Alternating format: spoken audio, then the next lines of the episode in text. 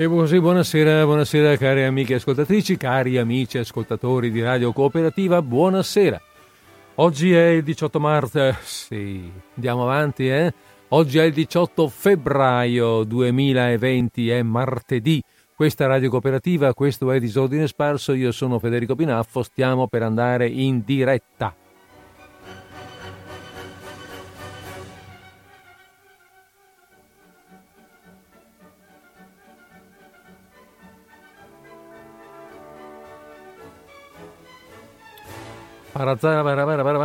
Benissimo, dobbiamo andare in diretta e andiamoci allora.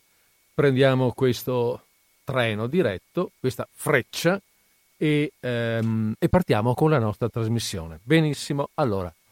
Sono le 15.52 all'orologio di Radio Cooperativa e noi stiamo per partire con la nostra trasmissione. Mettiamo tutto in ordine, tutto in ordine, tutto è in ordine. Cosa facciamo questa sera? Beh, questa sera eh, questa sera, come al solito, ci teniamo compagnia per un'ora e mezza con delle letture. Ho scelto per questa sera uno dei grandi della letteratura italiana, italiana e non solo in realtà. Si tratta di Luigi Pirandello. Dico non solo perché Pirandello, che è nato ad Agrigento nel 1867, Agrigento che allora si chiamava Girgenti, è morto a Roma nel 1936 e dicevo non è soltanto letteratura italiana perché nel 1934 vinse il Nobel per la letteratura, quindi possiamo tranquillamente parlare di ehm, uno dei grandi della letteratura eh, mondiale.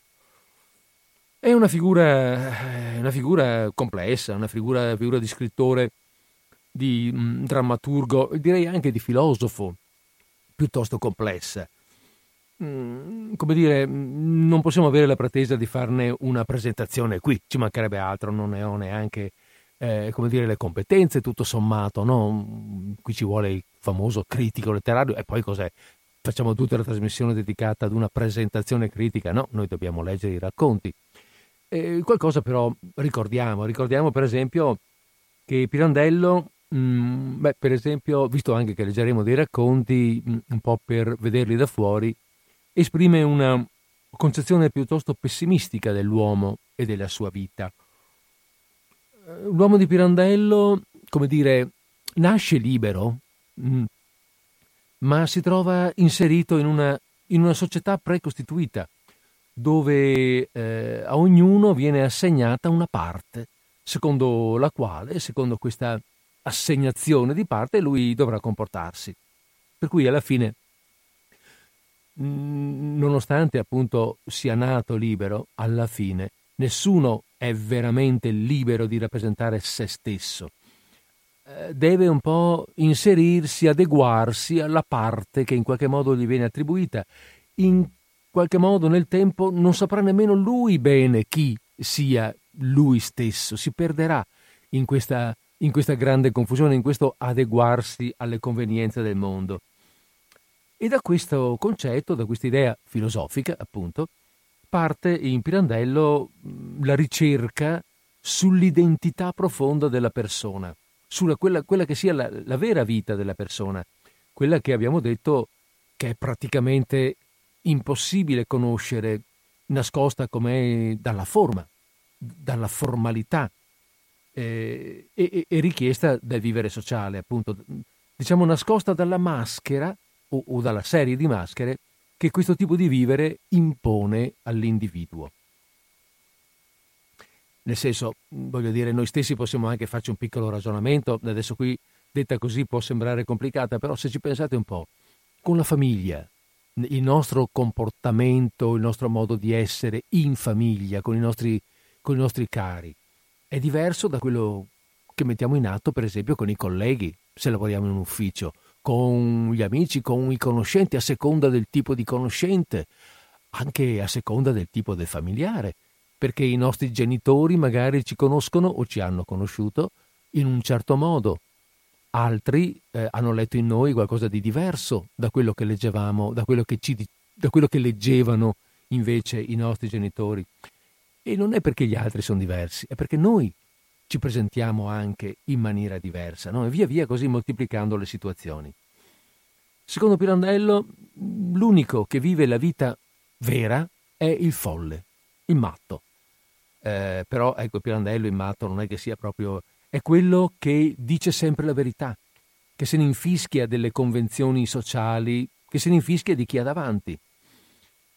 Eh, questo comportamento libera dalla maschera, però porta all'isolamento. Alla fine, se tu ti comporti in questo modo, se tu esci dalle convenzioni sociali, se tu vuoi essere diverso da quello che gli altri si aspettano da te, prima o poi verrai emarginato, verrai isolato, verrai considerato un po' matto. Mm.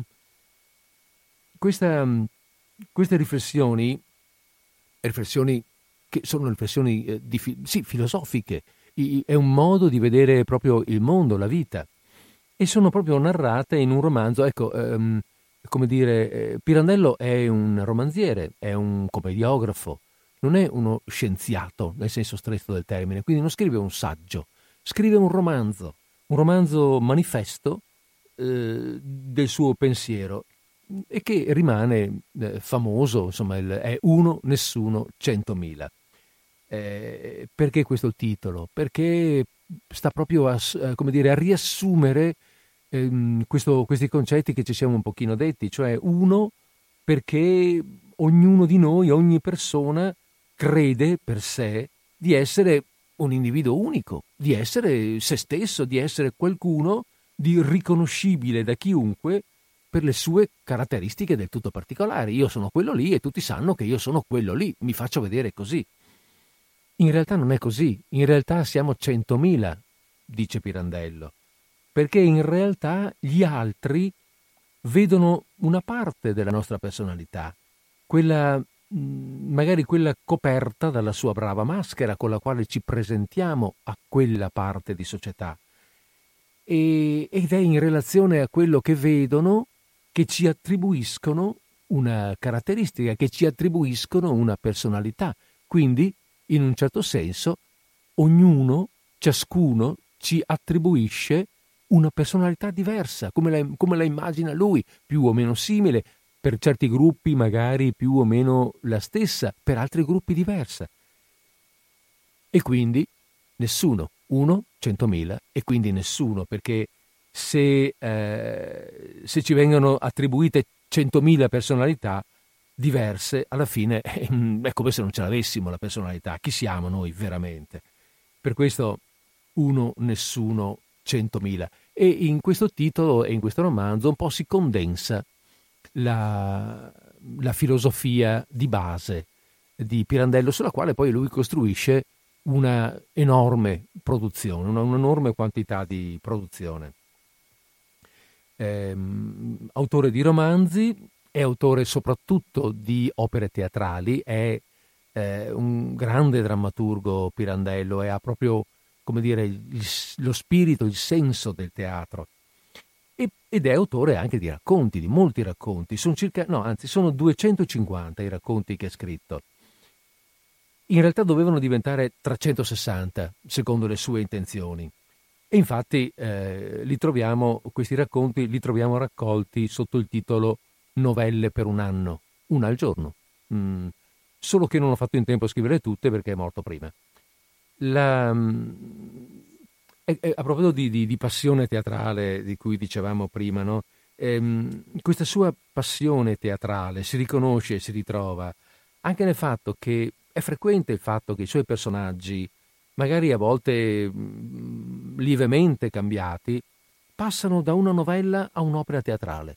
Nel senso che magari prima ha scritto una novella, eh, gliene, è interessu- gliene è la, gli era interessato lo sviluppo, è, gli è piaciuto, gli, gli, va e la trasforma in un'opera teatrale, in una commedia, eh, in maniera da rappresentare in maniera diretta, attraverso proprio delle figure umane che raccontano un, un pezzo di vita, eh, trasformare queste storie e raccontarle, farle vedere fisicamente a, a, a, al pubblico, a noi.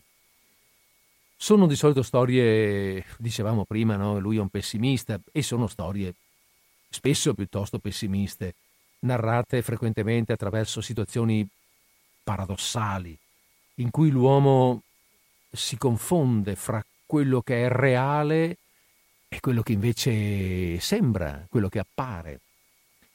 Mm, vabbè, eh, il vero e il falso, insomma, no? sono queste cose qui che si confondono a volte e non sappiamo bene nemmeno noi dove esattamente siamo. I meccanismi della mente umana. Ecco, i, meca- i meccanismi della mente umana lo interessano profondamente e, e profondamente li esamina Pirandello. Probabilmente questa spinta gli viene anche dalla, dalla malattia mentale della moglie.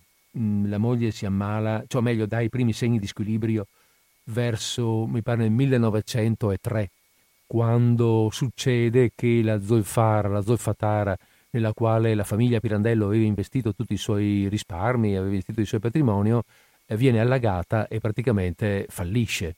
Eh, si trovano, la famiglia si trova improvvisamente in brache di tela, tanto per dirla così semplicemente. Lo stesso Pirandello eh, ne ha un contraccolpo molto forte, sembra che avesse addirittura meditato il suicidio.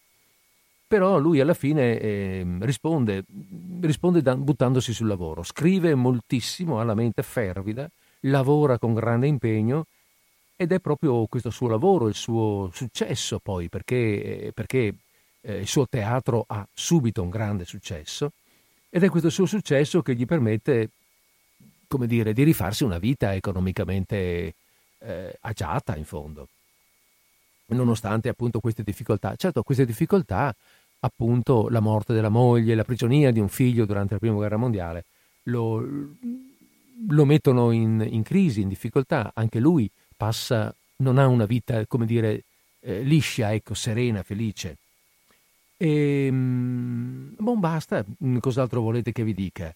Eh, eh, abbiamo fatto così questa breve narrazione, questa breve riflessione sul personaggio, tanto per individuarlo un po', perché sapete no, com'è eh, io sono convinto che avere qualche idea della persona aiuta anche poi ad affrontare con più coscienza con più interesse anche la narrazione che questa persona ci fa. Per cui adesso, fra qualche secondo, fra un minuto circa, diamo il via alla lettura del primo racconto. Eh, metto, metto il, um, un po' di musica, vediamo un po' eh, metto un po' di musica, sì, in maniera che, ehm, in maniera che, che, che poi attacco, come altre volte è successo, per l'appunto sulla musica.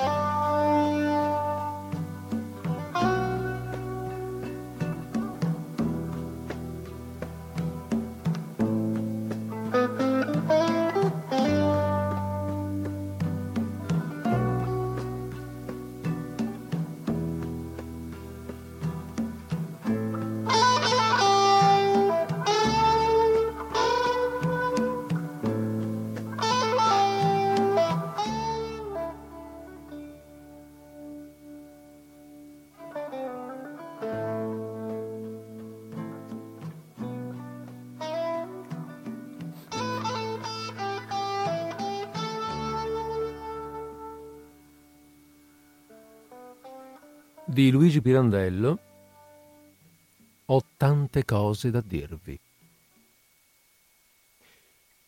La lettera, in un bel foglietto volgarissimo, di suprema eleganza provinciale, color di rosa e filettato d'oro, finiva così.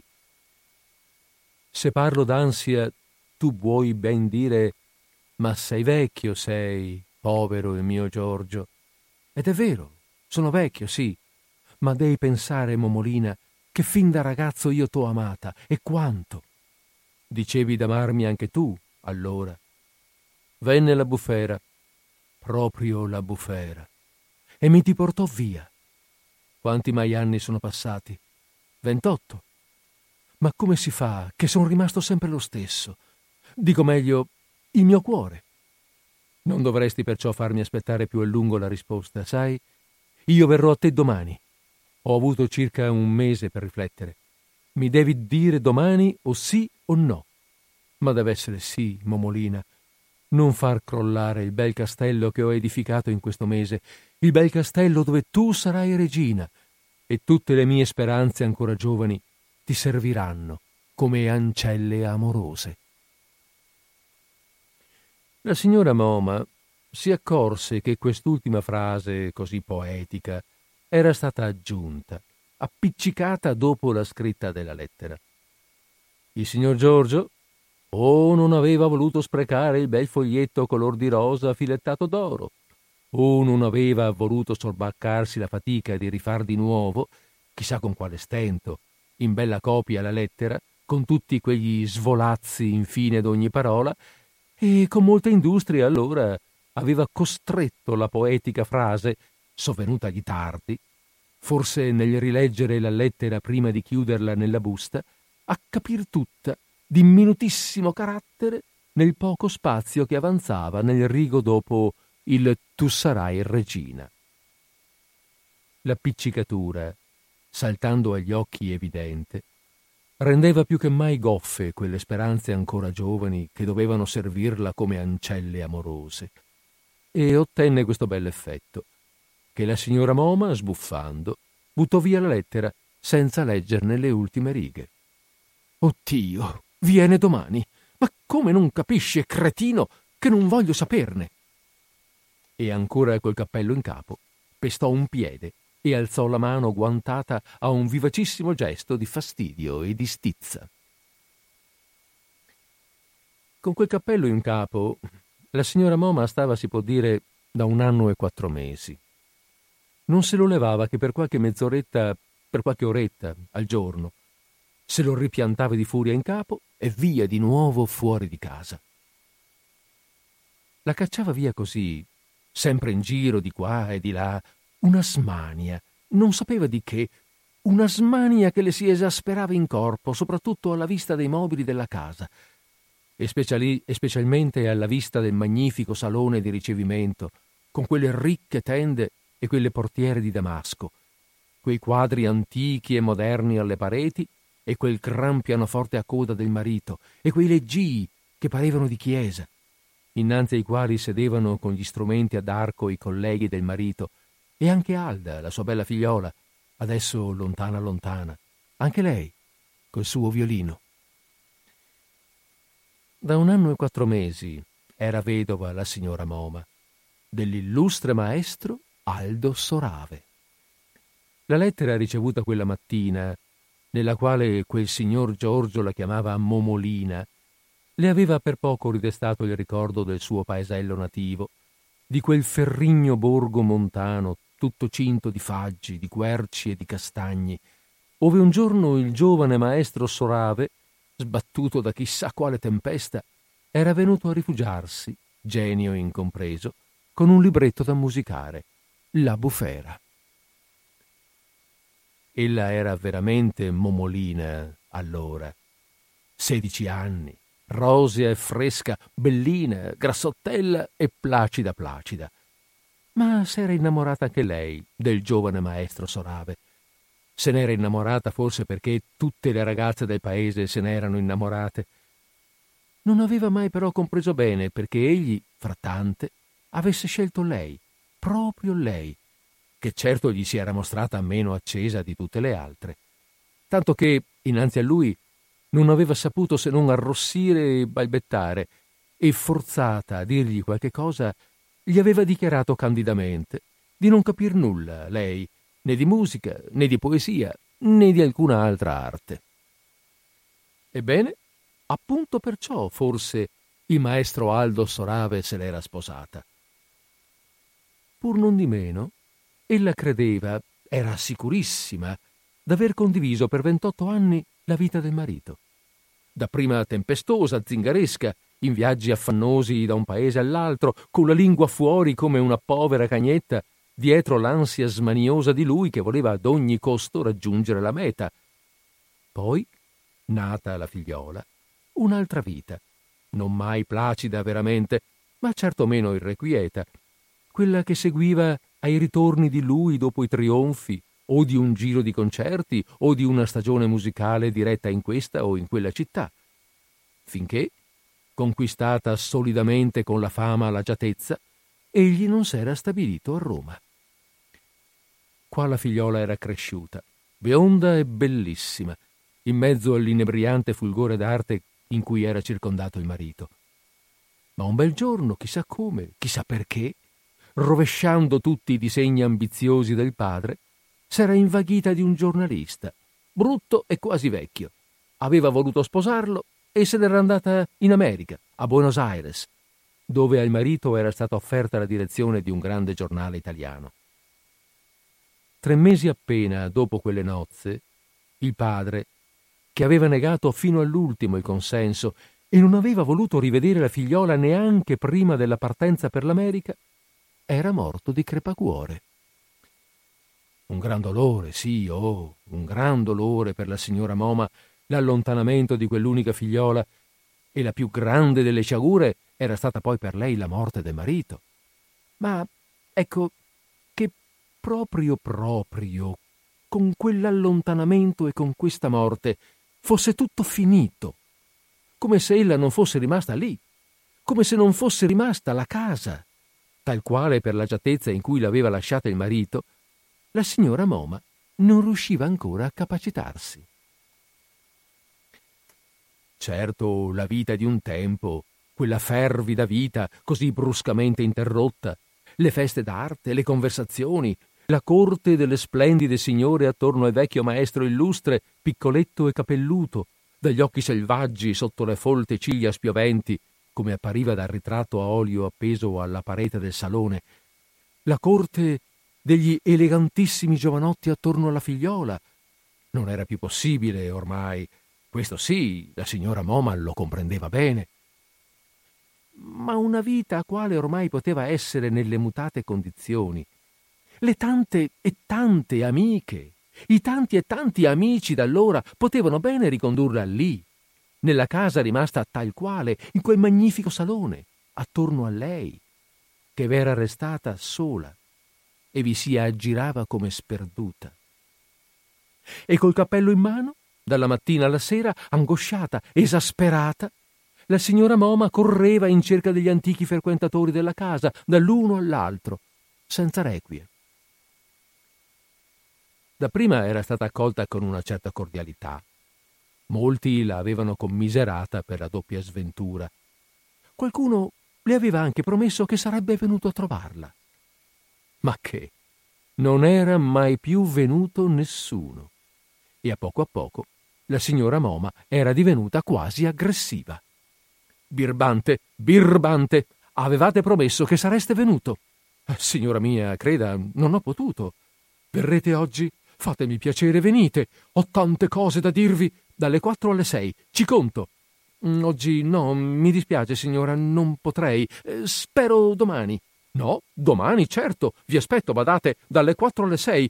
Ho tante cose da dirvi e dalle quattro alle sei la signora Moma stava ad aspettare in casa la visita. Credeva veramente d'aver tante cose da dire e ripeteva a tutti, dopo gli inviti sempre più pressanti, quella frase. Passavano le quattro, passavano le cinque, passavano le sei. L'impazienza, la smania, l'angoscia, l'esasperazione della signora Moma crescevano. Sbuffava, balzando in piedi, andava su e giù per il salone, s'affacciava ora a questa, ora a quella finestra a guardare se l'aspettato venisse. E, pur certa ormai che non sarebbe più venuto, scoccate le sei, si costringeva, divorata dalla rabbia, ad aspettare ancora dieci minuti, un quarto d'ora, e ancora un altro quarto, e finanche un'ora. Alla fine si ripiantava il cappello in capo e via di nuovo per le strade, furiosa, imprecando il maleducato. Non s'accorgeva nemmeno che ora amici e conoscenti, per non farsi aggredire, avvistandola da lontano, scantonavano, si nascondevano e quando erano acchiappati le porgevano la mano voltando la faccia e scappavano via, senza darle il tempo di finire la solita frase Domani, eh, aspetto domani dalle quattro alle sei, ho tante cose da dirvi. Ricordava, la poveretta, di essersi mostrata sempre affabile e cordiale con le amiche, con gli amici, ammiratrici del marito, corteggiatori della figliola. Amiche, amici, le sedevano accanto allora, durante le riunioni, le, rivo- le rivolgevano anche la parola, la salutavano con aria complimentosa e deferente, entrando nel salone e uscendone. Inchini, complimenti, sorrisi. Ella udiva, paziente, tutta quella musica, tutte quelle dispute d'arte. Qualche volta le era avvenuto di rispondere con un cenno del capo o con un sorriso a qualcuno che nel calore della discussione le aveva risvolto lo sguardo. No, no, no, proprio no. Non riusciva a capacitarsi ancora perché, allontanatasi la figliola, morto il marito, tutti l'avessero abbandonata così, come se ella avesse commesso qualche indegnità. Tutti avessero così disertato la bella casa dove quei preziosi oggetti d'arte erano rimasti attorno a lei come sospesi, in una immobilità silenziosa e quasi solenne. Erano suoi, tutti e assolutamente suoi ora quei mobili e la casa. Ella era la signora e la padrona di tutto.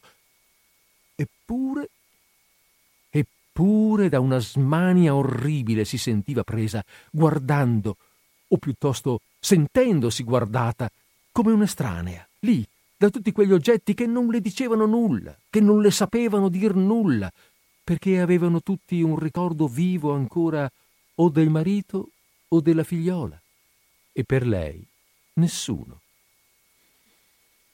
Si alzava gli occhi a guardare, per esempio, un quadro del salone. Sapeva che era antico, come no? Sapeva che era di pregio. Ma che cosa rappresentasse quel quadro? Perché fosse bello? Veramente non avrebbe saputo dire neanche a se stessa. E se guardava il pianoforte, e in verità non poteva altro che guardarlo. Non s'arrischiava nemmeno a scoprirne la tastiera, perché il marito, prima di morire, le aveva espressamente raccomandato che non lo lasciasse più toccare a nessuno. Quanto a toccarlo lei, neppur ci pensava, perché lei la musica, sì, c'era vissuta sempre in mezzo, ma neanche le note, il do dal re, aveva imparato mai a distinguere non le viveva, ecco, non poteva più viverle attorno, quella casa. Per riprendere a vivere bisognava assolutamente che un po' dell'antica vita, quella degli altri, quella della figliola e del marito, tornasse a muoversi in essa. Altra vita lì, una sua vita, non era possibile.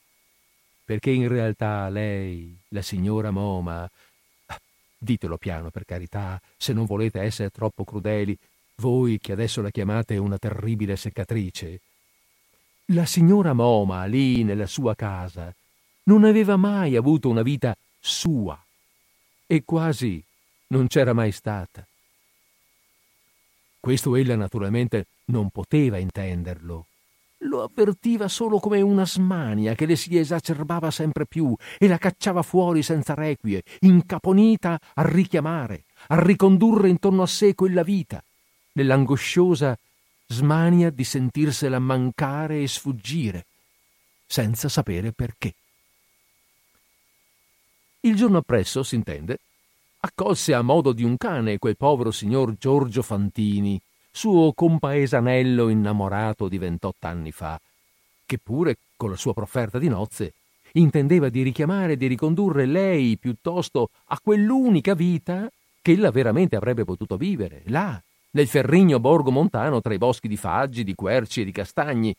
Modesta vita tranquilla, dai giorni semplici, uguali, dove non avveniva mai nulla che ella non potesse capire, dove in ogni cosa nota avrebbe potuto sentire e toccare la realtà sicura della propria esistenza. E non era poi tanto vecchio quel signor Giorgio Fantini, ed era anche un bell'uomo, molto più bello certamente di quel piccoletto e capelluto maestro bufera Aldo Sorave, ed era anche ricco, padrone di molte terre e di molte case, e non privo di una certa cultura antica e sana, se poteva leggere nel loro testo latino e senza aiuto di traduzione le georgiche di Virgilio. Già, non si fece neppur trovare in casa la signora Moma. Quando, dopo circa due ore, rincasò tutta accaldata e sbuffante, più che mai invelenita dalla stizza, contro tutti quegli ingrati e maleducati che la sfuggivano e le mancavano di parola, lo investì malamente là nel salone, senza neppur levarsi il cappello. sollevando soltanto la veletta per fargli scorgere bene negli occhi la sua collera e il fermo proposito di respingere quella proposta che le pareva quasi un insulto, anzi una tracotanza. Ma chi vi ha detto di venire, caro Fantini? Io non ve l'ho detto, non vi ho neppure risposto. Ma sì, scusate, vi pare serio? Vi pare sul serio che sia una cosa possibile? Ma basta che vi guardiate un po' attorno, caro Fantini. Vedete? Questa è la mia casa. Credete proprio possibile che io, alla mia età, rinunzi ormai a ciò che per tanti anni ha formato la mia vita? Via via, un po' di riflessione. Avreste dovuto riflettere un po' prima, veramente. Basta, non ne parliamo più. Qua la mano, caro Fantini, senza rancore e restiamo buoni amici. Non ebbe il coraggio di insistere il signor Giorgio Fantini. Guardò in giro quel solenne salone dove ella diceva d'aver la sua vita e poco dopo uscì con lei che per un momento, a causa di lui, aveva dovuto interrompere la sua quotidiana, inesorabile ricerca.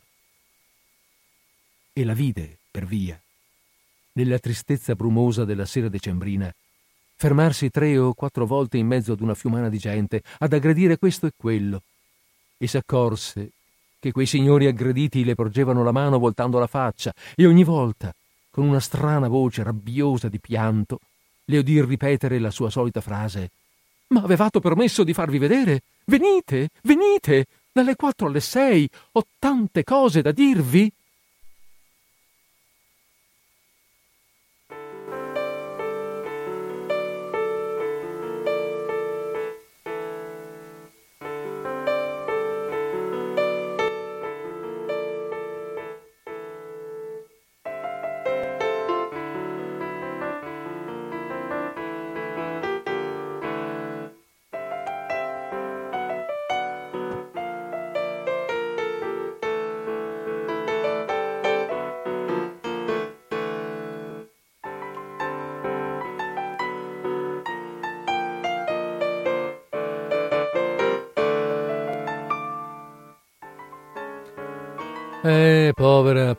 Signora Moma, eh? incapace, eh, diciamo che quasi quasi rifiuta di vedere la realtà, di guardarla in faccia. Quante volte capita, voglio dire. Questo è un bel esempio, ben raccontato. La povera signora eh, appare un po' ridicola anche, no?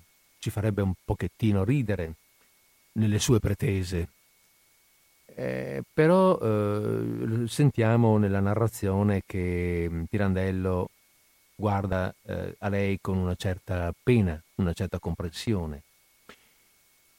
Non so, a me viene da pensare con rassegnazione, ecco, come a dire cosa vuoi fare? Siamo fatti così, siamo un po' sbagliati, fatti male. Dobbiamo rassegnarci a soffrire anche quando ci viene offerto un'ancora di salvataggio, in questo caso nella figura del signor Giorgio Fantini, non, non, la, non la, prendiamo, non sempre riusciamo a capire, a prenderla e, e passeremo male il resto della nostra vita. Cosa vuoi farci? Così è. A proposito del pessimismo eh, a cui accennavamo prima, il pessimismo esistenziale di, ehm, di Pirandello. Va bene, allora e questo era il primo racconto dal titolo, dal titolo eh, Ho tante cose da dirvi. E mentre tutti quanti hanno, sapevano benissimo che la povera signora avrebbe, aveva poche cose da dire a loro, anzi niente, loro erano persone che avevano interessi diversi, andavano lì perché scambiavano interessi col marito, ma con la signora interessi non ne avevano. Giorgio Fantini avrebbe avuto interessi con lei e lei con lui, ma ma lei non l'ha capito. Lei ormai pensava ad un'altra, pensava che fosse possibile quell'altra vita, credeva. Ma non era possibile invece.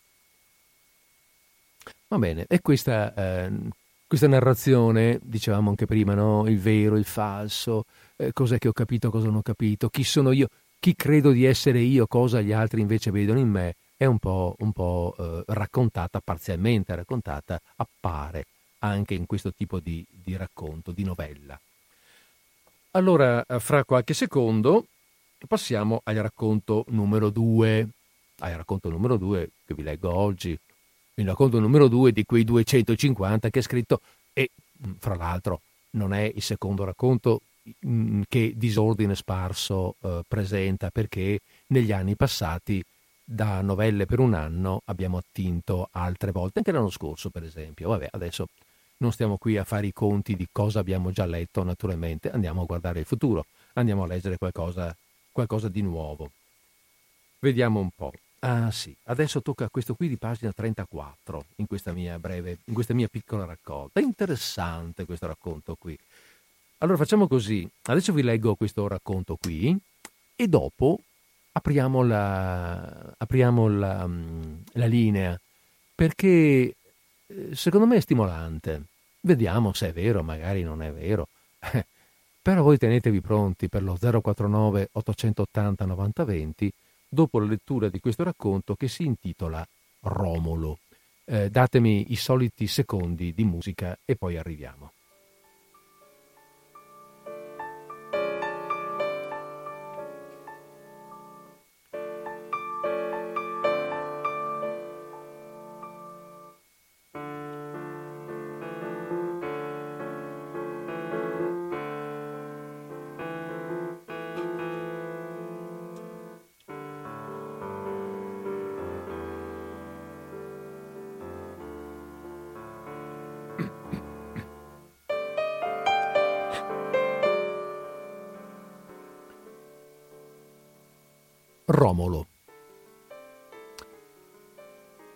Nelle società cosiddette civili, o dette anche storiche, la leggenda, si sa, non può più nascere. Potrebbe nascere, e spesso anche nasce, ma umile e striscia timida tra il popolino. Lumachella, che ha gli occhi nelle corna e subito li ritira tra il bollichio della vana bava, appena col dito rigido e sporco d'inchiostro un professore di storia gliele tocchi. Crede il professore di storia che in quel suo dito rigido e sporco d'inchiostro sia la santa verità e che sia un bene far ritirare le corna alla lumachella. Disgraziato. E più disgraziati i posteri, che avranno minuto per minuto documentati i fatti degli avi e dei padri, che forse, abbandonati alla memoria e all'immaginazione, a poco a poco, come ogni cosa lontana, si inazzurrerebbero di qualche poesia. Storia, storia, finiamola con la poesia. Ecco qua. Senza lupa, senza il fratello Remo, senza volo d'avvoltoi, Romolo. Come ce lo fanno conoscere gli storici, come l'ho conosciuto io, ieri, vivo. Romolo, un fondatore di città. E dire che a guardarlo bene negli occhi di lupo, peccato. Si poteva credere benissimo che davvero una lupa lo avesse allattato bambino circa novant'anni fa. Il suo remo di fronte, rivale, quantunque non fratello, lo aveva avuto davvero. Non l'aveva ucciso solo perché Remo aveva pensato lui di morire prima, a tempo, da sé. Ma ora non andate a cercare nelle carte geografiche la città fondata da questo Romolo non la trovereste. La troveranno i posteri di sicuro, di qua a tre o quattrocent'anni, e anche segnata, vi so dire, con uno di quei cerchietti che indicano le città capoluogo di provincia e il suo bravo nome accanto, Riparo, che ciascuno dentro ci potrà immaginare le belle cose che vi saranno, vie, piazze, palazzi, chiese, monumenti, col signor prefetto e la signora prefettessa, se dureranno ancora questi saggi ordinamenti sociali. E se un terremoto prima, con l'aiuto di Dio che castiga le ambizioni degli uomini, non l'avrà fatta crollare dalle fondamenta. Ma speriamo di no. Per ora è più che un casale, di già una bella borgata, con presto due chiesine. Una è questa qua. Stalla un tempo per consiglio di Romolo, adattata a chiesina, con un solo altarino dentro, di vecchio legno ingrassato al tanfo caldo del letame, e una stampa del Sacro Cuore di Gesù attaccata al muro coi chiodini. Alla meglio si sa, ma che importa? Gesù ce la respira davvero qui dentro, la sua natività. Da miglia e miglia lontano, ogni domenica, ci viene con la mula un prete a dir messa, tutto sudato e impolverato d'estate, intabarrato fino agli occhi e con l'ombrellone di seta, vete, di seta verde d'inverno, come nelle oleografie. La mula, legata per la cavezza all'anello accanto alla porta, aspetta sbuffando e scalciando per le mosche culaie. Ecco qua in terra il segno delle scalciature. Povera bestia, non lo sa che è ufficio divino. Le pare una gran seccatura e mill'anni che finisca. L'altra, la nuova, sarà presto terminata e sarà una vera galanteria, col campanile e tutto, tre altarini e il pulpito e la sagrestia, tutto insomma, chiesa per davvero, levata di pianta per chiesa, con un tanto a testa di tutti i borghigiani. Ora, quando qui sarà città, nessuno dei tanti figli di essa saprà di questo Romolo, primo loro padre, come perché sia nata la città, perché qui e non altrove.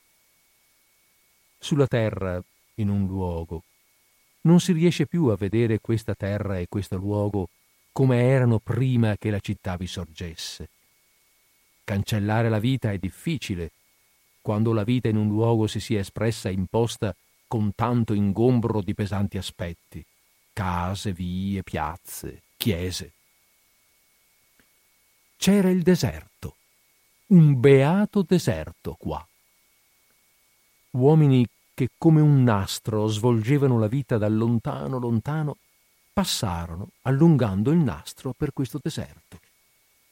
Uno stradone. E carri cominciarono a poco a poco a passare nella solitudine per questo stradone, e qualche uomo a cavallo, armato, che volgeva attorno gli occhi guardinghi, dallo sgomento che si scoprisse per la prima volta a lui solo la vista di tanta solitudine così lontana e ignota a tutti. Silenzio intorno e aperto sotto la vastità cupa del cielo. Quando di qui a quattrocent'anni campanelli di trame elettrici, trom- trombe d'automobili squilleranno, streperanno tra la confusione delle vie affollate, illuminate da lampade ad arco, con luccichii e sbarbagli di vetri, di specchi negli sporti, nelle vetrine delle ricche botteghe. Chi penserà a una lampada sola in cielo, la luna, che nel silenzio e nella solitudine guardava dall'alto il nastro bianco dello stradone in mezzo al deserto sterminato, e ai grilli e alle raganelle che qui scampanellavano soli. Chi penserà, tra le chiacchiere vane nei caffè, alle cicale, che qui arrabbiate tra le stoppie segate segavano la vasta e ferma afa dell'abbagliamento delle eterne giornate estive carri, uomini a cavallo, qualcuno raro a piedi, passavano e tutti sentivano di quella solitudine uno sgomento che a mano a mano diventava oppressione intollerabile. Che era per essi quello stradone? Lunghezza di cammino, via da fare. Chi poteva pensare di fermarcisi? Un uomo, questo vecchio qua, allora sui trent'anni, andando un giorno d'estate appresso ai pensieri che lo traevano fuori del consorzio degli altri uomini a cercare nella solitudine la sua ventura, ebbe il coraggio di fermare in mezzo a questo stradone l'ombra del suo corpo. Sentì forse che in quel punto tanti come lui, passando, avevano, avrebbero sentito il bisogno di un poco di riposo, di un poco di conforto ed aiuto e disse qua. Si guardò attorno a osservare ciò che prima aveva soltanto guardato con l'occhio distratto di chi passa e non pensa a fermarsi. Guardò col senso della sua presenza, non per un solo momento qua, ma stabile. E si provò a respirare l'aria allora deserta, a vedere intorno le cose, come quelle che dovevano essere la sua aria e la sua vista di tutti i giorni e col coraggio che gli sorgeva dentro per distendersi e imporsi attorno, comparò la tristezza infinita di quella solitudine. Se il suo coraggio avrebbe saputo resisterle e durarvi, quando, non ora, d'inverno, col cielo aggrondato e il freddo nelle eterne giornate di pioggia, si sarebbe fatta più squallida e paurosa. Parla per apologhi il vecchio e narra che da ragazzo aveva una sorellina malatuccia e disappetente che faceva tanto penar la madre per contentarla. Ora un giorno, mentre egli giocava per istrada coi compagni a un gioco furioso, la madre, che se ne stava seduta che se ne stava seduta allo scalino davanti la porta, lo chiamò perché piano piano, con un sorsellino cauto, si sorbisse da un uovo che la teneva in mano, la chiara soltanto, non ben cotta, la chiara soltanto, di cui la sorellina malatuccia disappetente aveva schifo. Ebbene, con quel sorsellino che avrebbe dovuto scoronar l'uovo appena appena, egli, nella furia del gioco interrotto, senza farlo apposta, s'era tirato dentro tutto l'uovo, chiara e torlo, tutto quanto, lasciando con tanto d'occhi sbarrati per la sorpresa e il guscio in mano vuoto, la madre e la sorellina. Lo stesso ora qua, per lo stradone. Quando disse non aveva certo in mente questa borgata d'oggi, la città di domani. Pensava che sarebbe restato sempre lui solo a offrire aiuto a tutti quelli che sarebbero passati di là. Ma dentro quel suo primo respiro tratto in mezzo allo stradone non c'era soltanto aria per un solo tetto di paglia, c'era dentro l'aria per tutta questa borgata d'oggi, per la città di domani. E tanto era stato il suo coraggio nel levare quel primo tetto di paglia che altri per forza dovevano sentirsene attirati. Quando però una necessità non pensata si para davanti a un'illusione, questa necessità ci sembra un tradimento. Ecco qua. Dopo che lui, sfidando gli orrori della solitudine, per mesi e mesi solo, era riuscito a far fermare davanti a quel suo tetto di paglia i carri che passavano, e poi, levata a poco a poco la casetta di pietra e fatta venire la moglie coi figlioli, era riuscito a far sedere sotto la pergola i carrettieri a bere il vino, di cui una bottiglina di saggio pendeva appesa con una frasca l'insegna della porta, e a mangiare in rozze scodelle campestri i cibi cucinati dalla moglie, mentre egli attendeva a riparare una ruota o una molla a qualche carro o a ferrar la mula del cavallo. Un altro era venuto sullo stradone, un po' più in giù, a levare contro la sua casa un'altra casa. Perché un paese, ora il vecchio lo sa bene e lo può dire per esperienza, un paese nasce così. Non è mica vero che gli uomini si mettono insieme per darsi conforto e aiuto a vicenda. Insieme si mettono per farsi la guerra. Quando una casa sorge in un punto, l'altra casa non le si mette mica accanto come una compagna o una buona sorella. Di fronte le si mette come una nemica, a toglierle la vista e il respiro. Egli non aveva il diritto di impedire che un'altra casa gli sorgesse di fronte. La terra su cui sorgeva non era sua. Ma questa terra prima era un deserto. Che vita aveva?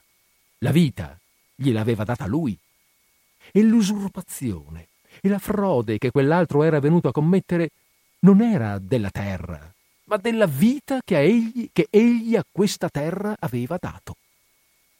Qua non è tuo, poteva soltanto dirgli quell'altro. Sì, ma che era qua, prima, per te, poteva gridargli lui. E tu, ci saresti venuto tu, se prima non ci fossi venuto io? Qua non c'era nulla, e tu vieni adesso a rubarmi quello che ci ho messo io. Troppo, però, veramente, doveva riconoscerlo, troppo ci aveva messo per un solo. Tutti i carri che passavano, spesso in lunga fila, si fermavano là ora per una sosta abituale. La moglie non riparava a servir tutti e non si reggeva più in piedi dalla fatica. Anch'egli, quelle due braccia sole che Dio gli aveva date, non se le sentiva più la sera dalla stanchezza. C'era dunque posto e lavoro non solo per un altro, ma anche forse per tre o quattro altri. Il vecchio ora dice che l'avrebbe preferito. Tre o quattro altri insieme sarebbero stati compagni e si sarebbero divisi il lavoro, e sua moglie forse allora non sarebbe morta di fatica. Ma quell'uno fu per forza nemico un nemico da respingere anche col coltello in pugno, dalla vita che egli aveva fatto nascere su quello stradone e che era sua. Di fronte a tre o quattro altri insieme, egli avrebbe cercato e stabilito un accordo, e certo sarebbe stato da essi riconosciuto e rispettato come il primo e come il capo. Da quell'uno dovette invece accanitamente difendersi la vita, da non lasciargliene prendere nulla, o quel poco soltanto che alle sue braccia non riusciva più di contenere. Ma l'effetto fu questo, che gli morì la moglie dalla troppa fatica. Dio, dice il vecchio adesso alzando una mano con l'indice teso, e lascia nell'ombra i casi e gli eventi passati di cui riconosce in Dio la causa, e dunque l'obbligo per gli uomini di accettarli con obbedienza e rassegnazione, per quanto dolorosi e crudeli possono parere. I casi passano e vanità è ricordarli di fronte a questa certezza, che la giustizia di Dio trionfa sempre. Romolo non può parlare altrimenti. Deve riconoscere Romolo che fu giustizia di Dio la morte della moglie, che Dio cioè con questa morte lo volle punire del suo voler troppo, perché alla fine il trionfo della giustizia divina Romolo deve additarlo in lui che, morto Remo, ne sposò in seconde nozze la moglie. E perché morì Remo?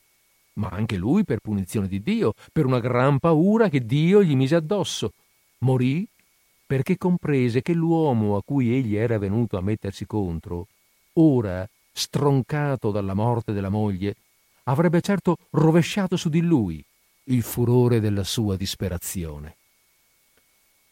Poteva Dio permettere che una sua punizione diventasse soverchia e dunque ingiusta, lasciando che quell'altro profittasse di quanto ora lui era venuto a mancare con la morte della moglie?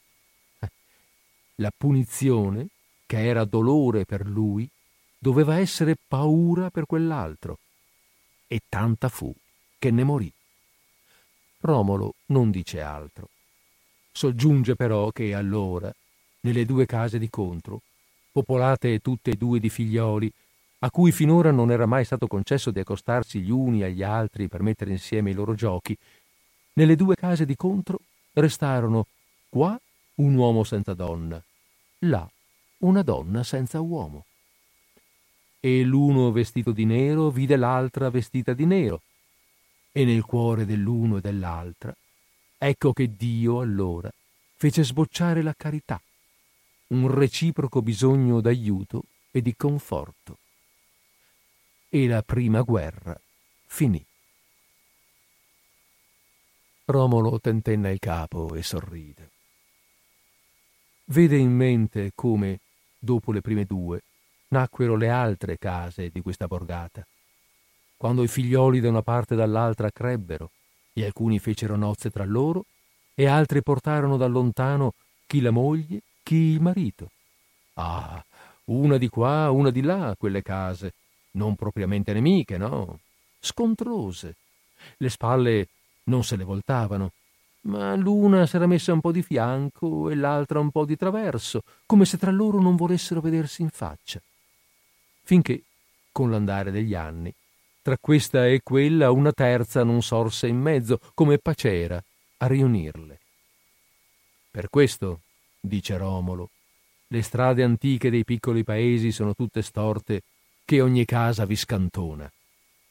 Per questo sì. Ma poi viene, o Romolo, la civiltà coi piani regolatori che obbligano le case a stare in riga. La guerra allineata, tu dici. Sì, ma civiltà vuol dire appunto il riconoscimento di questo fatto, che l'uomo, tra tanti altri istinti che lo portano a farsi guerra, ha anche quello che si chiama istinto gregario, per cui non vive se non con i suoi simili. E or dunque, vedi da questo, tu concludi, se l'uomo può mai essere felice.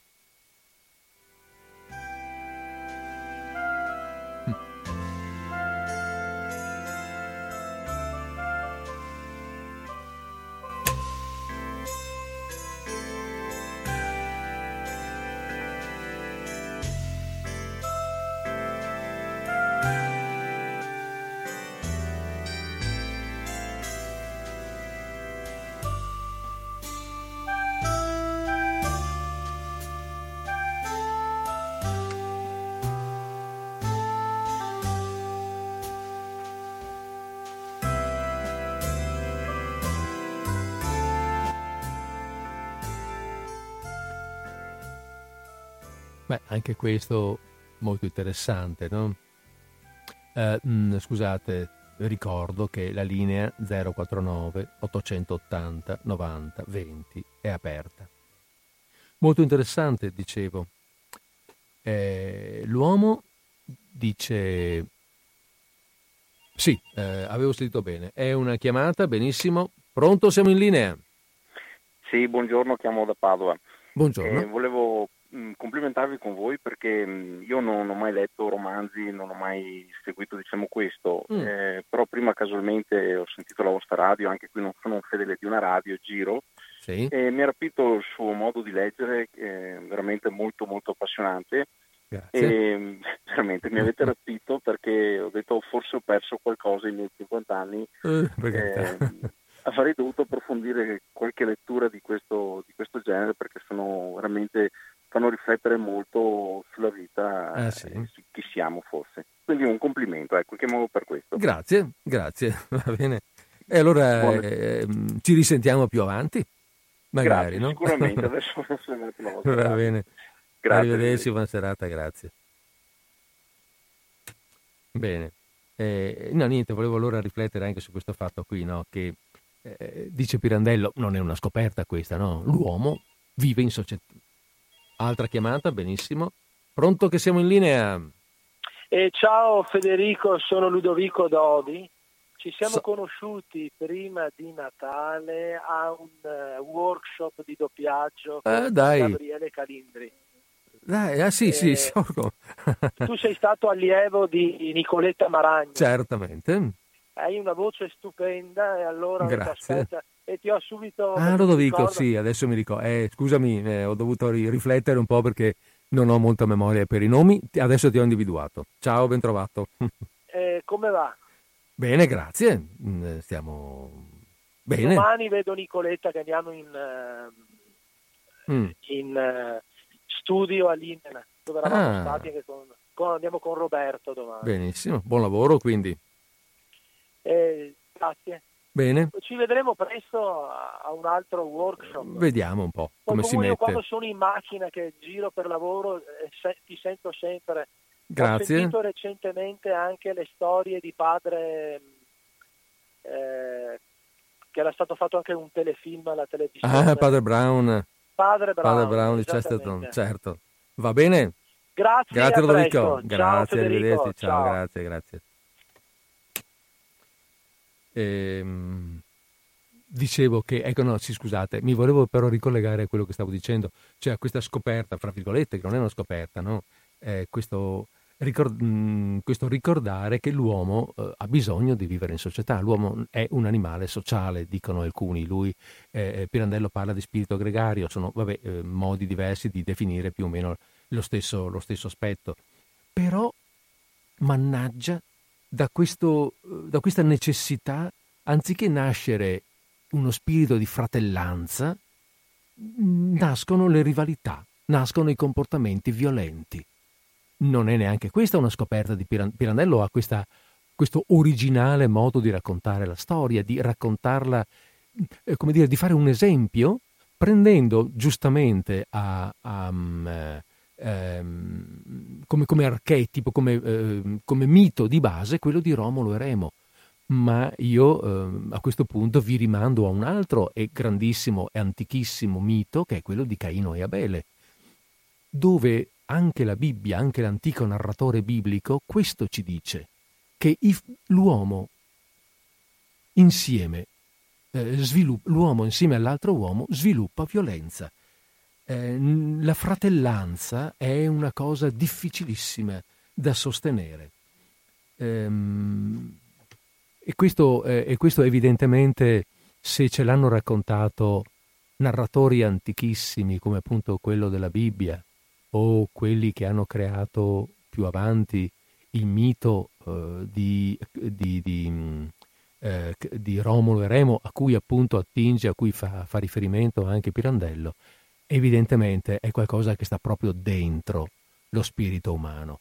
Eh, poi è stato forse probabilmente, anzi immagino, io non, non, sono uno studioso, ci mancherebbe, ma probabilmente questo spirito è studiato, è mh, come dire, riportato eh, a livello scientifico. D'altra parte, quando Pirandello parla di spirito gregario, non è un'invenzione sua, ma è un, una scoperta so- sociologica, se vogliamo.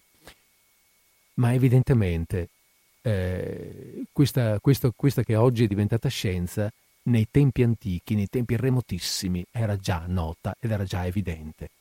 L'uomo vive insieme, ha bisogno di vivere insieme, ma non riesce a vivere insieme con spirito fraterno, vive insieme con spirito di sopraffazione, di violenza. E questa storia Pirandello ce la racconta come, eh, come un evento vero. Ecco, Inven trova una situazione, una, chissà, forse ha avuto anche un'ispirazione da qualche fatto reale, questo io non lo so dire, o forse semplicemente la sua fantasia gli ha fatto creare questa magnifica storia e, eh, e, ce l'ha raccontata. Non è facilissimo da leggere Pirandello, lasciate che lo dica, perché eh, bisognerebbe sempre le cose averle preparate 4-5 volte, no? essere, essere, molto molto preparati, perché sono autori eh, complessi, complicati. Mm, a volte qualche frase non è, non è, una sintassi moderna, c'è poco da fare. Eh, per cui eh, no, lo dico non tanto per mm, mettermi con le spalle al muro e dire eh, ciao ragazzi, perdonate se qualche volta magari scantona un, un, tono di voce, quanto per dire va seguito con un po' d'attenzione. A volte si, se no eh, si rischia di perdere qualche, qualche senso. Però il senso complessivo è molto chiaro. Benissimo, siamo alle 16.54 e mi sa che eh, se voglio leggervi un altro racconto devo partire subito. Quindi, siccome un altro racconto da leggere ce l'ho, eh, vi chiedo al solito di aspettare qualche secondo per via della musica. Ehm, nel frattempo, appunto, io mi preparo qui per la lettura e poi, eh, e poi leggiamo il terzo e per oggi ultimo racconto.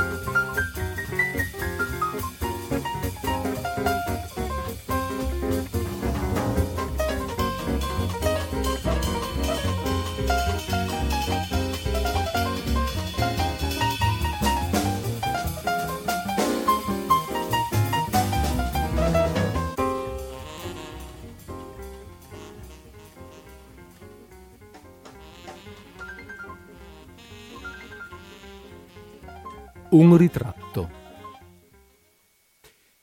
Uh, Stefano Conti? Sì, signore, venga, s'accomodi. E la servetta mi introdusse in un ricco salottino. Che effetto curioso quella parola signore, rivolta a me sulla soglia di casa di quel mio amico della prima giovinezza. Ero un signore adesso. E Stefano Conti, di certo, un signore di 35-36 anni anche lui. Nel salottino, tenuto in triste penombra, restai in piedi a guardare con un senso indefinibile di fastidio in mobiletti nuovi disposti in giro, ma come per non servire. Non stavano certo ad aspettare nessuno quei mobiletti in quel salottino appartato e sempre chiuso. E il senso di pena con cui li guardavo me li faceva ora sembrare intorno come stupiti di vedermi tra loro, non ostili, ma neppure invitanti. Ero ormai abituato da un pezzo agli antichi mobili delle case di campagna, comodi, massicci e confidenziali, che dalla lunga consuetudine e da tutti i ricordi di una vita placida e sana hanno acquistato quasi un'anima patriarcale che ce li rende cari. Quei mobiletti nuovi mi stavano attorno, rigidi e come compresi di tutte le regole della buona società. Si capiva che avrebbero sofferto e si sarebbero offesi di una trasgressione anche minima a quelle regole. Viva il mio divanaccio, pensavo, il mio vecchio divanaccio di Utah, ampio e soffice, che sa i miei sonni saporosi dei lunghi pomeriggi d'estate e non s'offende del contatto delle mie scarpacce cretose e della cenere che cade dalla mia vecchia pipa. Ma nell'alzare gli occhi una parete, all'improvviso, e con stupore misto a uno strano turbamento, mi parve di scorgere in un ritratto a olio che raffigurava un giovanetto dai 16 ai 17 anni, il mio stesso disagio e la mia stessa pena, ma molto più intensa, quasi angosciosa. E restai a mirarlo come colto in fallo a tradimento. Mi pareva come se a mia insaputa, zitto zitto, mentre io facevo quelle considerazioni sui mobiletti del salottino, uno avesse aperto lì in alto nella parete una finestretta e si fosse affacciato a spiarmi di là. Lei ha ragione. È proprio così, signore, mi dissero per togliermi subito d'impaccio gli occhi di quel giovinetto. Noi siamo qua tanto tristi d'essere lasciati così soli, senza vita, in questo stanzino privo d'aria e di luce, esclusi per sempre dall'intimità della casa. Chi era quel giovinetto? Come e donde era venuto in quel salottino questo ritratto? Forse era prima nell'antico salotto dei genitori di Stefano Conti, nella casa dove io andavo tanti e tanti anni fa a trovarlo. In quel salotto non ero mai entrato, perché Stefano m'accoglieva nella sua stanzetta da studio o nella sala da pranzo. Il ritratto appariva d'una trentina d'anni fa. Misteriosamente però, e pur nel modo più certo, la vista di quell'immagine escludeva che questi trent'anni, dal giorno che era stata fissata lì dal pittore, fossero stati comunque vivi per lei. Doveva essersi fermato lì, quel giovinetto, alle soglie della vita. Negli occhi stranamente aperti, intenti e come smarriti in una disperata tristezza, aveva la rinunzia di chi resta indietro in una marcia di guerra, estenuato, abbandonato senza soccorso in terra nemica. E guarda gli altri che vanno avanti e sempre più s'allontanano, portandosi con loro ogni rumor di vita, così che presto, nel silenzio che gli si farà vicino intorno, sentirà certa e imminente la morte. Nessun uomo di 46 o 47 anni di sicuro avrebbe mai aperto l'uscio di quel salottino per dire, indicando nella parete il ritratto, Eccomi quando avevo sedici anni. Era senza dubbio il ritratto di un giovinetto morto e lo dimostrava chiaramente anche il posto che occupava nel salottino, come in segno di ricordo, ma non molto caro se era lasciato lì, tra quei mobiletti nuovi, fuori da ogni intimità della casa, posto più di considerazione che d'affetto. Sapevo che Stefano Conti non aveva né aveva avuto mai fratelli, né del resto quell'immagine aveva alcun tratto caratteristico della famiglia del mio amico, neppure un'ombra di somiglianza con Stefano o con le due sorelle di lui già da un pezzo maritate. La data del ritratto, poi, e quel che si scorgeva del vestiario, non potevano far pensare che fosse qualche antico parente della madre o del padre morto nell'adolescenza lontana. Quando di lì a poco Stefano sopravvenne, e dopo le prime esclamazioni nel ritrovarci tanto mutati l'uno e l'altro, ci mettemmo a rievocare i nostri ricordi. Provai, alzando gli occhi di nuovo a quel ritratto, e domandandone al mio amico qualche notizia, lo strano sentimento di commettere una violenza, di cui mi volessi vergognare, o piuttosto un tradimento, che tanto più doveva rimordermi in quanto approfittavo che nessuno potesse rinfacciarmelo se non il mio stesso sentimento. Mi parve che il giovinetto lì effigiato, con la disperata tristezza degli occhi, mi dicesse Perché chiedi di me? Io t'ho confidato che sento la stessa pena che tu entrando qui hai sentito. Perché esci ora da questa pena e vuoi da altri intorno a me notizie che io qui, muta immagine, non posso correggere o smentire? Stefano Conti, alla mia domanda, storse la testa e levò un braccio come per ripararsi dalla vista di quel ritratto. Per carità non me ne parlare, non posso neanche guardarlo. Scusami, non credevo, balbettai. No, no, no, no, non immaginare niente di male, s'affrettò ad aggiungere Stefano. Il male che mi fa la vista di questo ritratto è così difficile a dire, se sapessi. È un tuo parente? M'arrischiai a domandare. Parente? Ripeté Stefano Conti stringendosi nelle spalle, più forse per ritrarsi da un contatto ideale che gli faceva ribrezzo, che per non saper come dire.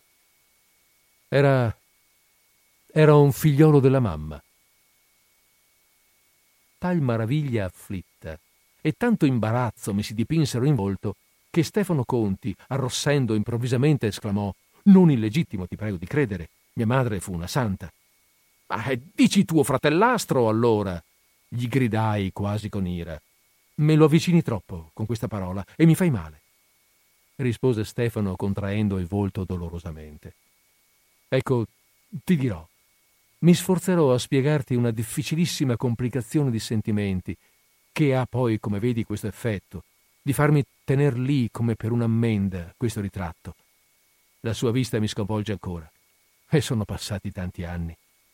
Sappi che io ebbi attossicata l'infanzia nel modo più crudele da questo ragazzo, morto di sedici anni, attossicata nell'amore più santo, quello della madre.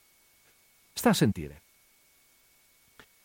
Vivevamo allora nella campagna dove son nato e dove dimorai fino a sedici anni, cioè fino a quando mio padre, disgraziatissimo, non abbandonò l'impresa della mandrana, che poi ad altri fruttò onori e ricchezza. Vivevamo lì soli, come esiliati dal mondo. Ma questo esilio lo penso adesso.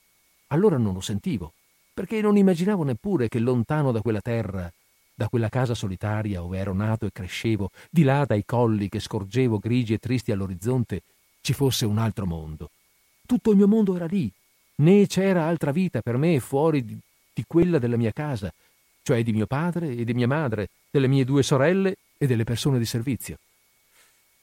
Io sono per esperienza con coloro che stimano cattivo consiglio lasciare i fanciulli nell'ignoranza di tante cose che scoperte alla fine improvvisamente per caso sconvolgono l'animo e lo guastano talvolta irreparabilmente.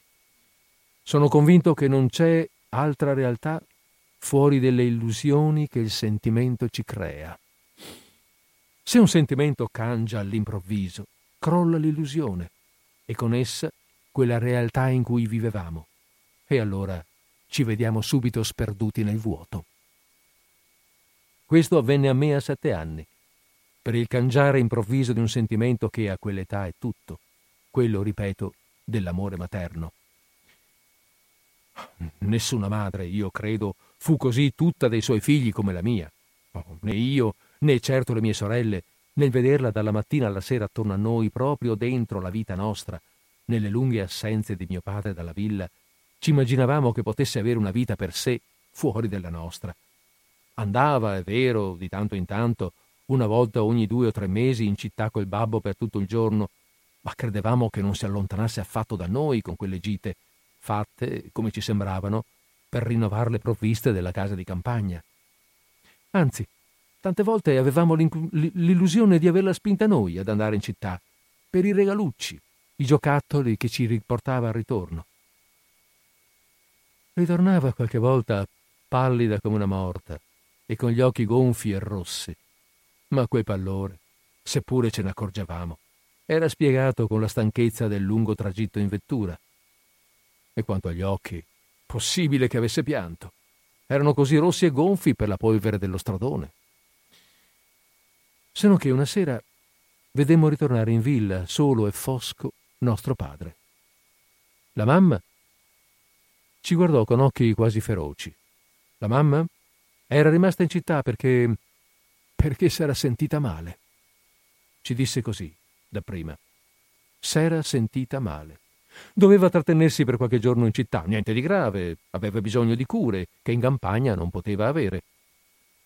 Restammo in tale sbigottimento che mio padre, pur di scuotercene, ci maltrattò aspramente, con un'ira che non solo accrebbe il nostro sbigottimento, ma ci offese e ci ferì come una crudelissima ingiustizia. Non avrebbe dovuto sembrargli naturale che restassimo così a quella notizia inattesa? Ma l'ira ingiusta e l'asprezza non erano per noi. Lo comprendemmo una decina di giorni appresso, allorché mia madre ritornò in villa. Non sola. Vivessi cent'anni. Non potrei dimenticare l'arrivo di lei in carrozza davanti al portone della villa.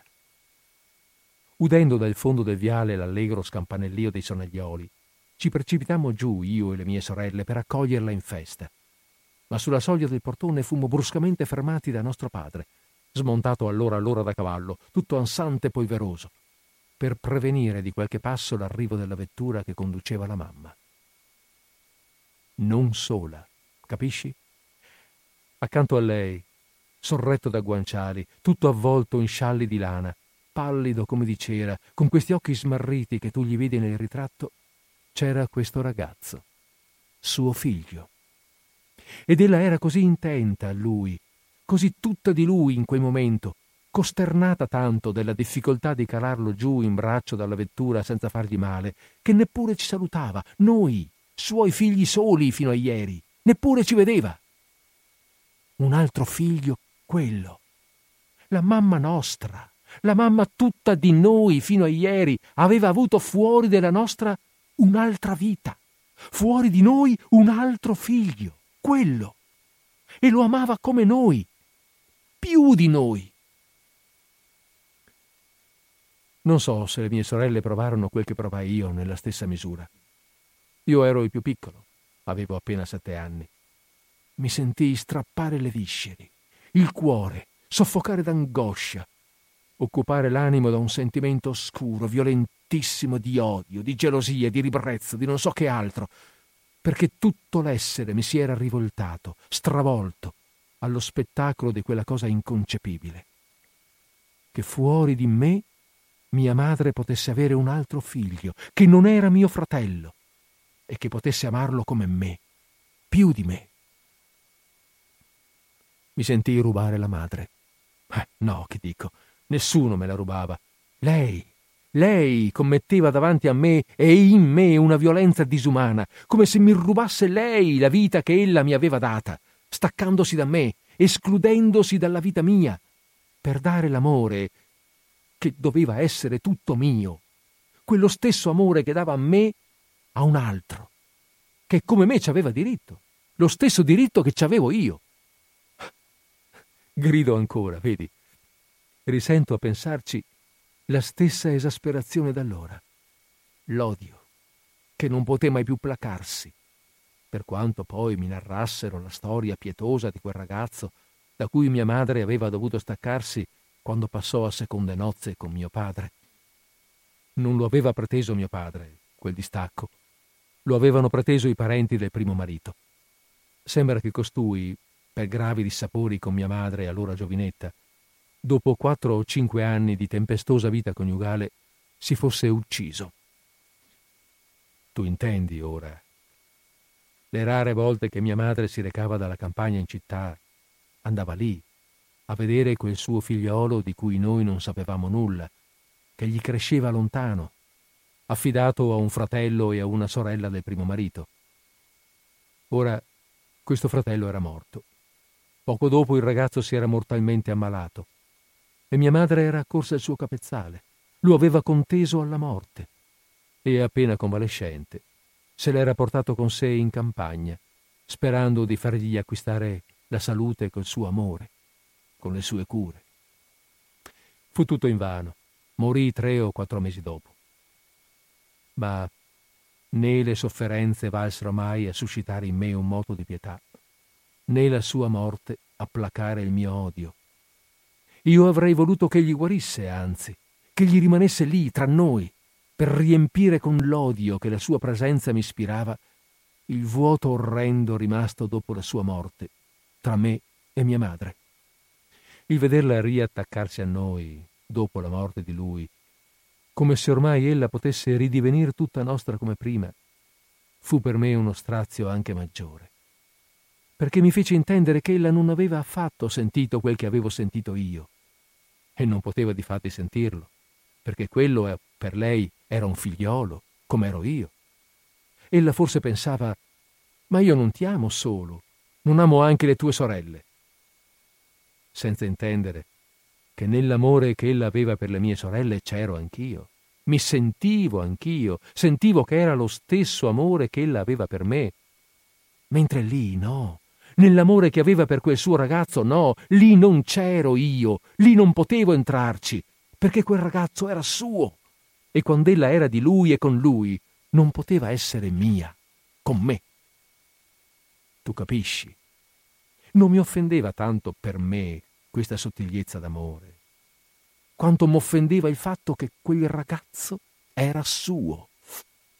Questo non sapevo tollerare perché la mamma ora non mi pareva più mia, non mi pareva più la mamma che era stata per me prima. Da allora, credi, ti dico una cosa orrenda, da allora io non mi sentii più la mamma nel cuore. L'ho perduta due volte io, la madre, ma anche ne ho avute quasi due. Questa, che mi è morta di recente, non era più la mamma, la mamma vera, la mamma di cui si dice che ce n'è una sola. La mia vera mamma, la mia sola mamma, mi morì allora, quando avevo sett'anni. E allora la piansi davvero. Lacrime di sangue, come non ne verserò mai più in vita mia. Lacrime che scavano e lasciano un solco eterno, incolmabile. Me la sento ancora dentro, quelle lacrime che mi avvelenarono l'infanzia. E le devo a lui. Perciò ti ho detto che non posso neanche guardarlo. Riconosco che fu un disgraziato anche lui, ma ebbe almeno la fortuna di non vivere la sua disgrazia. Mentre io, non per colpa, ma certo per causa sua, vissi tant'anni accanto a mia madre, senza più sentirmela nel cuore, come prima. Bene,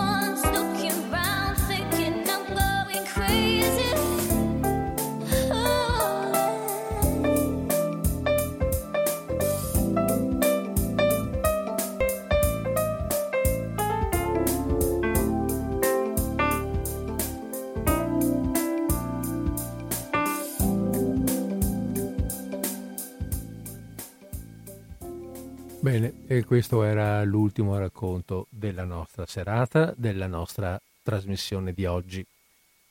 Eh, titolo, eh, abbiamo detto, Un ritratto, che anche questo riassume, porta in sé alcune, qualche, qualche come dire, eh, idea della, dello spirito, del, dire, del, del, sentimento, anche del sentire filosofico in fondo, di come eh, Pirandello interpreta la vita.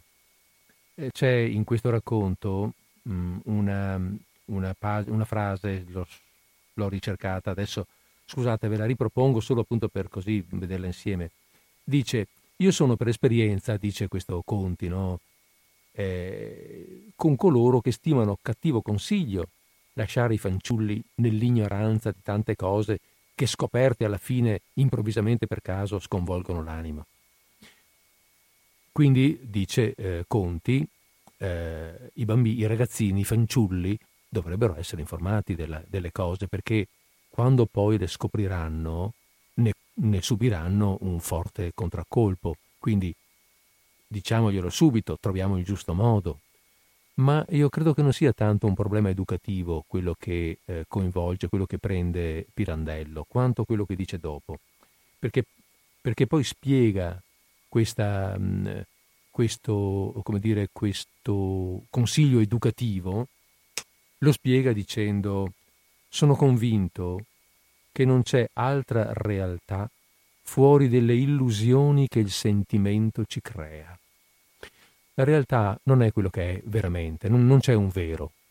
È vero quello che è vero per noi, quello che i nostri sentimenti ci costruiscono. La verità ce la costruiamo noi e quando attraverso i nostri sentimenti e quando quel sentimento ehm, cambia e quando il sentimento viene toccato, casca tutto. Mm, perché, perché non, c'è, non, c'è, nulla di tangibile, era tutto dentro di noi, tutto quello che ci eravamo costruiti, creati, quando cambia quella realtà esterna, cambia, o meglio, eh, quando cambia il nostro approccio con, con, con l'esterno, quando cambia il nostro sentimento, casca tutto, casca l'illusione e non abbiamo più nessuna realtà vera a cui appigliarsi. Ecco, questo è più il, il, dire, il sentire pirandelliano che, per il quale che gli fa anche dire poi, siccome le cose stanno così, ai bambini cercate di non, non creargli questo tipo di difficoltà. E non createvelo nemmeno voi adulti, naturalmente, stateci attenti, attenti a queste cose. È un, anche questo è un racconto molto, molto forte, molto significativo e molto scritto con grande arte, c'è poco da fare. Pirandello è un altro di quelli che scrivono molto, molto bene. Va benissimo, allora abbiamo fatto 17-19, eh, stiamo andando a finire, per cui a me non resta a questo punto che darvi appuntamento per martedì prossimo, ma martedì prossimo avremo un ospite, facciamo una cosina un po', un po diversa. Ehm, quindi vi do appuntamento a martedì prossimo, vi, ho, vi auguro una buona conclusione di mh, mm, giornata, una buona conclusione di settimana e eh, appunto ribadisco, ci sentiamo martedì prox.